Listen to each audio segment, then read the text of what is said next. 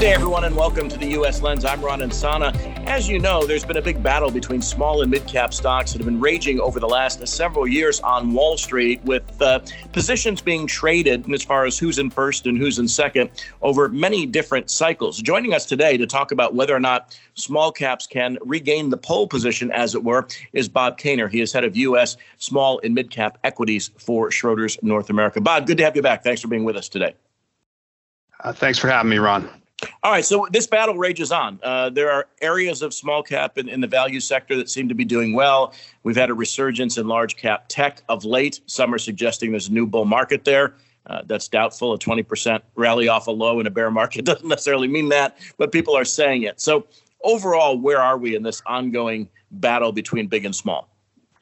Yeah, I think there's a couple of key components, right? There's the relative valuation argument and there's the relative growth argument. From a relative valuation, small cap is trading at the biggest discount relative to large cap in the last 22 years, which is just amazing given it's been going on that long. Especially when you look at earnings, right? For earnings growth has been outperforming in the small cap space relative to the large cap space for a number of years, probably 7 of the last 10 years, and yet large cap has outperformed. I think that the small cap earnings growth is poised to yet again outperform. I think it was really interesting actually coming out of this most recent earnings cycle. You had positive earnings revisions in the small cap space, and you had negative earnings revisions kind of in the large cap space. So I think that there's a lot happening. I think one of the realities is the U.S. dollar, which has just had a relentless move this year, and it's presented a meaningful currency headwind for the large cap stocks.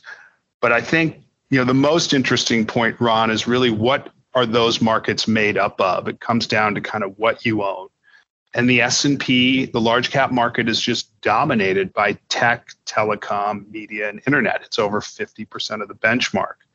In the small cap space, you get a lot less of that exposure. It's probably 20, 25% of the Russell 2000.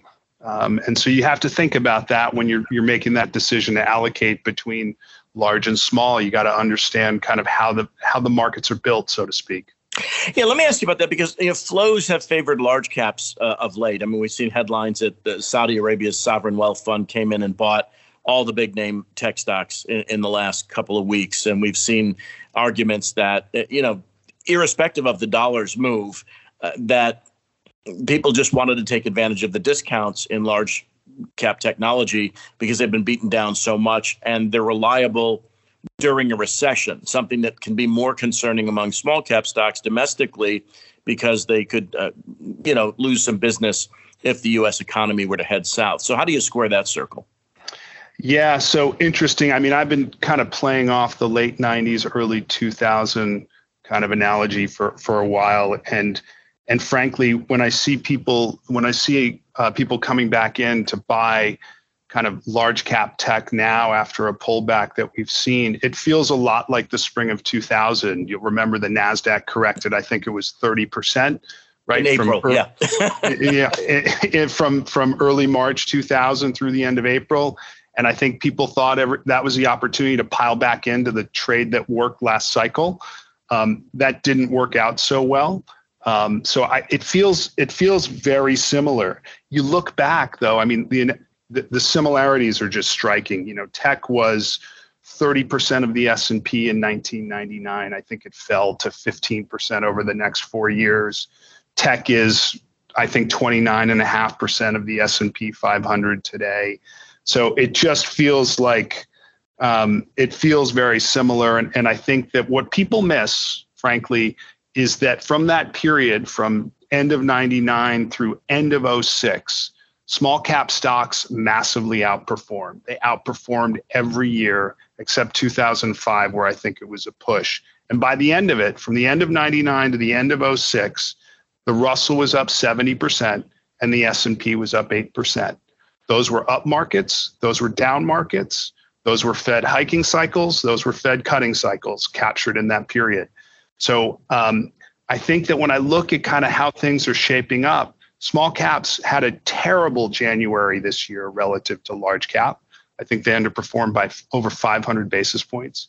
And from that period, you know, they've really been outperforming consistently. And I just think the market's a little late to recognize the paradigm shift that's occurring. Let me, after having been at a disappointing New York Yankees game last night, let me throw you a 97 mile an hour slider on your comparison to 1999, which is in 99, when tech made up 30% of the S&P 500, it was unprofitable tech. It was unproven tech. It was some tech that didn't have revenues, profits, and only had capital raising funds in the bank account. Now we're talking about Microsoft, Amazon, Apple, companies that have, you know, billions, if not hundreds of billions of dollars in cash, have market share gains, have positions in the cloud or in communications that are not only solid, but, you know, multinational positions. Is it a stretch to make that analogy? No, it's definitely different. I mean, if you look at the large cap S&P companies from 1999, certainly the NASDAQ was littered with a bunch of terrible business models that raised money on eyeballs, unsustainable. It's definitely different this time. The business models are certainly better. So is the analogy a stretch? Maybe, but the similarities are pretty striking. You just look at the outperformance that you've seen, the mix, the construct of the market, very similar. I mean, if you look back at what the S&P looked like in 99, it was very similar to today. 50%, over 50% was at tech, telecom, media, internet. And interestingly, that didn't exist in the most recent cycle, even 5 years ago, right? In 2017, the mix of the S&P was very different. It was much more balanced between secular growth, cyclical, and defensive. It's really the last 4+ years where you've seen this explosive move. We can argue whether or not they're better business models today, but I think what we're all learning today is that they were COVID beneficiaries. You look at where the layoffs are coming. They're coming at Amazon. They're coming at Tesla. They're not coming at, you know, pick your kind of classic cyclical bellwether, whether it's 3M or Dover, whoever you like. So I think that they were not recognized to be the COVID beneficiaries that they were. And that's kind of happening in the moment. Now, how do small caps deal in a rising rate environment? I mean, we've seen obviously that the Fed's not just raised rates, but done so rather aggressively relative to prior experiences. And we've also seen Federal Reserve officials suggest that they are going to keep doing this, possibly even in large sizes with each raise, until inflation falls from the current 8.5% all the way back to 2%, saying they're going to raise rates into 2023. Now, we'll see if that happens, but that's what they're saying. Is that a headwind for small? It can, you know, I'll say it, a kind of, and a very strong inflationary environment or a stagflation environment is going to be bad for small caps. I think that's bad for a lot of risk assets. But again, you go back 04, 05, we had a rate hike cycle, small caps outperformed. If it's in response to continued kind of strong growth, like we saw in the employment report last week or the week before, like I think that's a very good backdrop for small caps. So, you know, and then you get into kind of the duration argument, right? Large cap's been much more expensive. It's longer duration, higher rate should mean more of a discount for that part of the market. So it's a balance. I don't think it's clear. You can clearly say that small caps always underperform in rising rate environments or vice versa. So it's a tricky one. On Apple Podcasts, Spotify, or wherever you get your podcasts, you're listening to the Investor Download. Yeah. So how do you play it with respect to this? I mean, because, you know, obviously you mentioned that, you know, it's the greatest underperformance we've had in 22 years. I think we said something similar in 2019, if I'm not mistaken. And then we had a period of outperformance of small caps versus large that lasted really just, I think it was November of 2020 into early 21. And then that evaporated. So how do you swing trade this or do you invest in this? So I think this is an investable cycle, and I'll tell you why. I think that we are in a real domestic CapEx cycle. I think it's driven by reshoring, localizing supply chains. I think you still have the benefit of some of the fiscal spending that was approved that has really yet to flow through, whether it's highway infrastructure and now chips.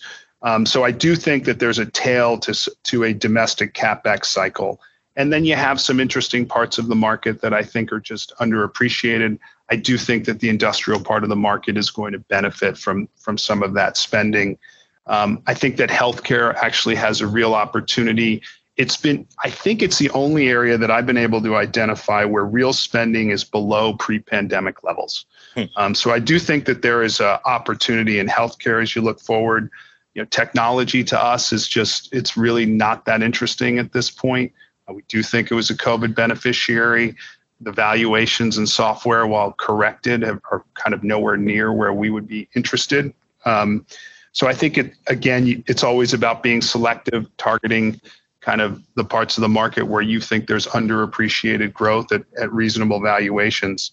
But I do think that there's some legs here. I do think it's kind of very similar to that early 2000s type of cycle that we saw. So let me ask you about the thing that's dominating the headlines, which is the meme stock re-explosion, if you will. You talk about small caps. I mean, Bed Bath & Beyond, just as we're speaking, is up 40% in a morning. Like, I know there's kind of a crazy, retail trading environment that may well be fueled by hedge funds who are hiding out on the Wall Street Bets Reddit site. But there's so much headline-grabbing activity among what we would consider these small caps, but which have well-known names. Is it crowding out interest in more?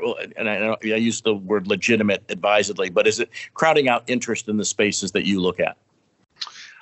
I wouldn't say it's crowding out interest. I think it's unhealthy. I think that level of speculation is probably going to embolden the Fed to continue, tightening. So I don't think that, classic kind of institutional small cap managers are really trying to catch that trade, and whether it's an AMC, a Bed Bath & Beyond or what have you. I mean, I think that's highly speculative. I think it's frankly very unhealthy for the markets.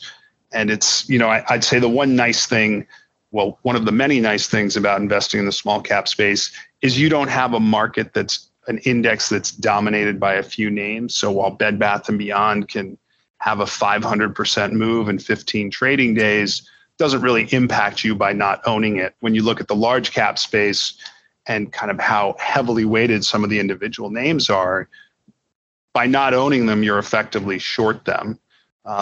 Bed Bath & Beyond is a minuscule weight in the index, so it doesn't really impact that relative performance. So I don't think it's something that it's a risk that institutional managers really think about managing against. All right. So what about one of the other areas that people have talked about of late, the small cap value versus small cap or mid cap growth? Is that something where you have to draw lines and make decisions about relative value trades in that space?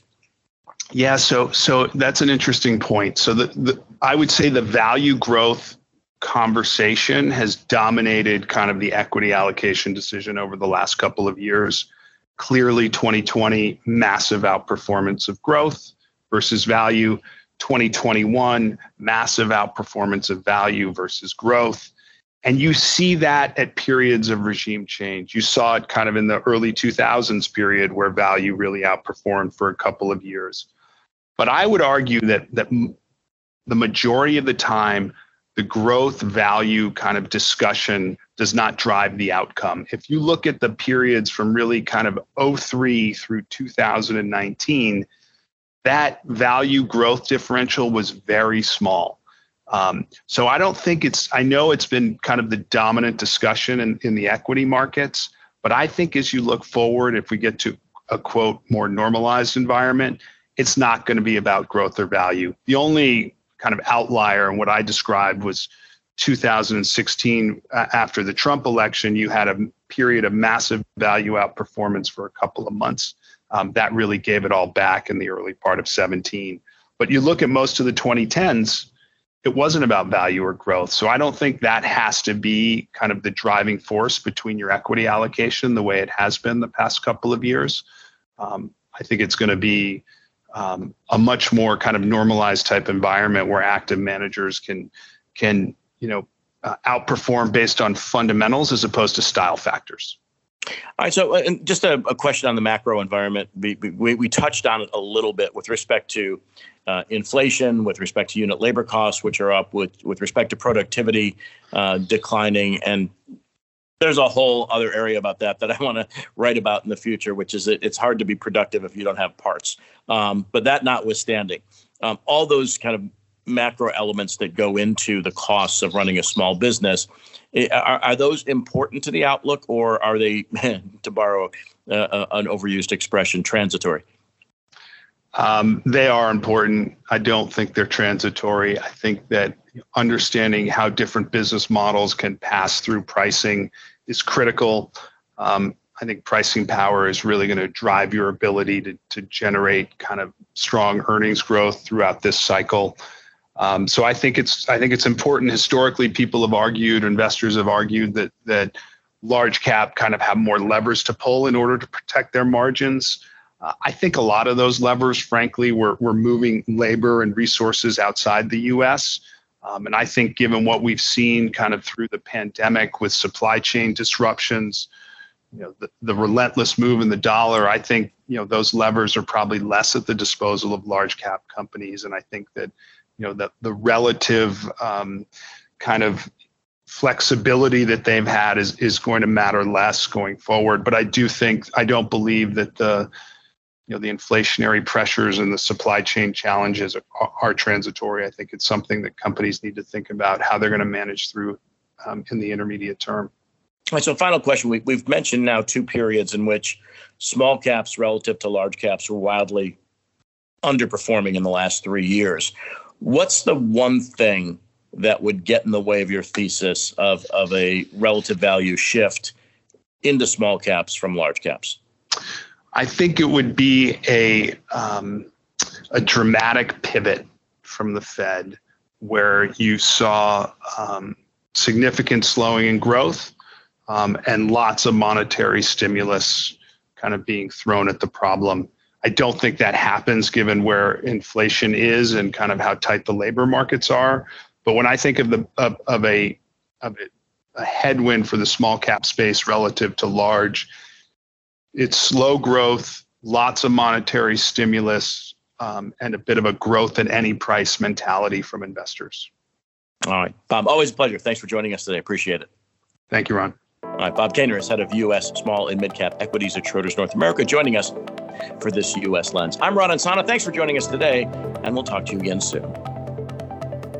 Well, that was the show. We very much hope you enjoyed it. If you want to find out more, check out our website, Schroders.com/the investor download. You can also get in contact with us about anything in the show or ideas for future shows at Schroders Podcasts at Schroders.com. Please remember to subscribe to us at Apple Podcasts, Spotify, Google, or wherever you get your podcasts. And don't forget to leave a review. We're now doing one show a week, which will be available every Thursday from 5 p.m. UK time. Thanks very much for listening, but above all, keep safe and go well. Cheers. The value of investments and the income from them may go down as well as up, and investors may not get back the amounts originally invested. Past performance is not a guide to future performance. The information is not an offer, solicitation, or recommendation of any funds, services, or products, or to adopt any investment strategy.